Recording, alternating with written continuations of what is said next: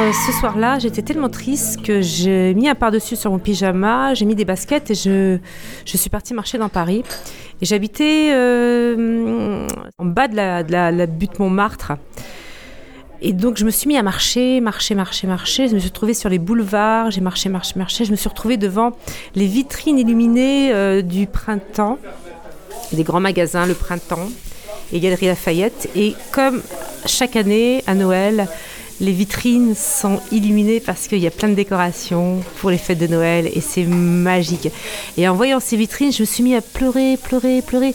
J'arrivais plus à m'arrêter de pleurer. J'avais l'impression d'être une fontaine d'eau salée et tiède. Et je pleurais, je pleurais, je pleurais et j'arrivais pas à m'arrêter. Et je voyais ces lumières et je pleurais, je pleurais. Et à un moment donné, j'ai pleuré tellement, j'étais tellement fatiguée. Il devait être une heure du matin. Je me suis assise sur un banc et j'ai continué de pleurer, de pleurer je me régalais à pleurer, à pleurer, à pleurer.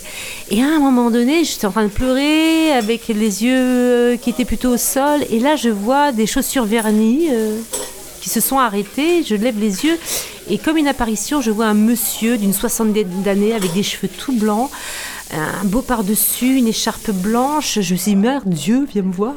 Euh, il avait un énorme bouquet de fleurs. Il me regarde et il me dit, mademoiselle, vous avez l'air si triste. Je me rends à une soirée et, et je pense que vous avez beaucoup plus besoin de ces fleurs que l'hôtesse qui m'attend. Tenez, mademoiselle. Et il me tend le bouquet de fleurs. Et il s'en va. Je regarde les fleurs et je pleure et je pleure et je pleure. J'ai faim. Alors, je mange les fleurs.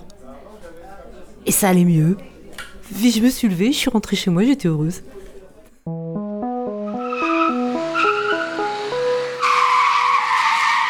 Dolce Drift.